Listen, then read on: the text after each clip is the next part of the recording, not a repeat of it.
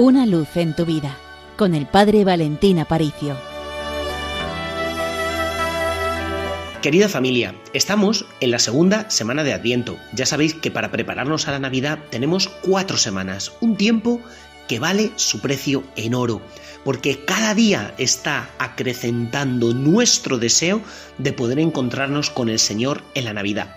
Y siempre hay una común, una constante. Desde luego que el tiempo de Adviento es un tiempo de finales de otoño cuando ya empezamos a barruntar el invierno, el frío, la lluvia, eso es una constante. Pero hay otra constante más interesante y es la de la liturgia de la Iglesia, que siempre y a lo largo de dos mil años ha dedicado esta segunda semana de Adviento a meditar sobre uno de los personajes más discretos de todo el Nuevo Testamento, pero al cual Jesús dijo que nadie era más grande que él, el mayor de los nacidos de mujer.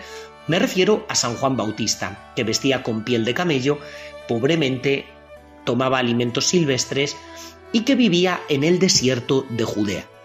¿Y por qué siempre se nos invita a contemplar este ministerio de San Juan Bautista en el desierto de Judea durante esta segunda semana de Adviento? Facilísimo. ¿Qué es el desierto?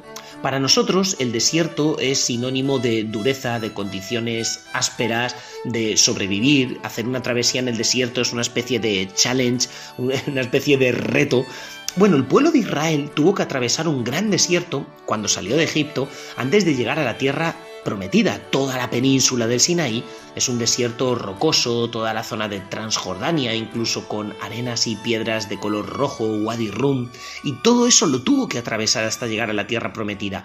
Pero lejos de ser una etapa triste de la historia, el profeta Oseas la recuerda como la etapa de un enamoramiento progresivo de Dios. ¿Por qué? Porque cuando te fallan las seguridades humanas, cuando no tienes ningún consuelo, cuando no tienes alimento, cuando no tienes comida y cuando tampoco sabes en qué momento va a caer un ataque de tus enemigos, solo puedes levantar la mirada al cielo y pedirle a Dios tu protección. Por eso para la Sagrada Escritura el tiempo de desierto no es ni mucho menos un tiempo malo, sino un tiempo destinado al enamoramiento profundo de Jesucristo. Esto quiere decir que el Señor nos espera en el desierto de nuestra vida. A veces pensamos que tenemos que superar determinadas situaciones para acercarnos a Dios. Y eso es cierto, si es una situación objetivamente pecaminosa que me está separando de Él.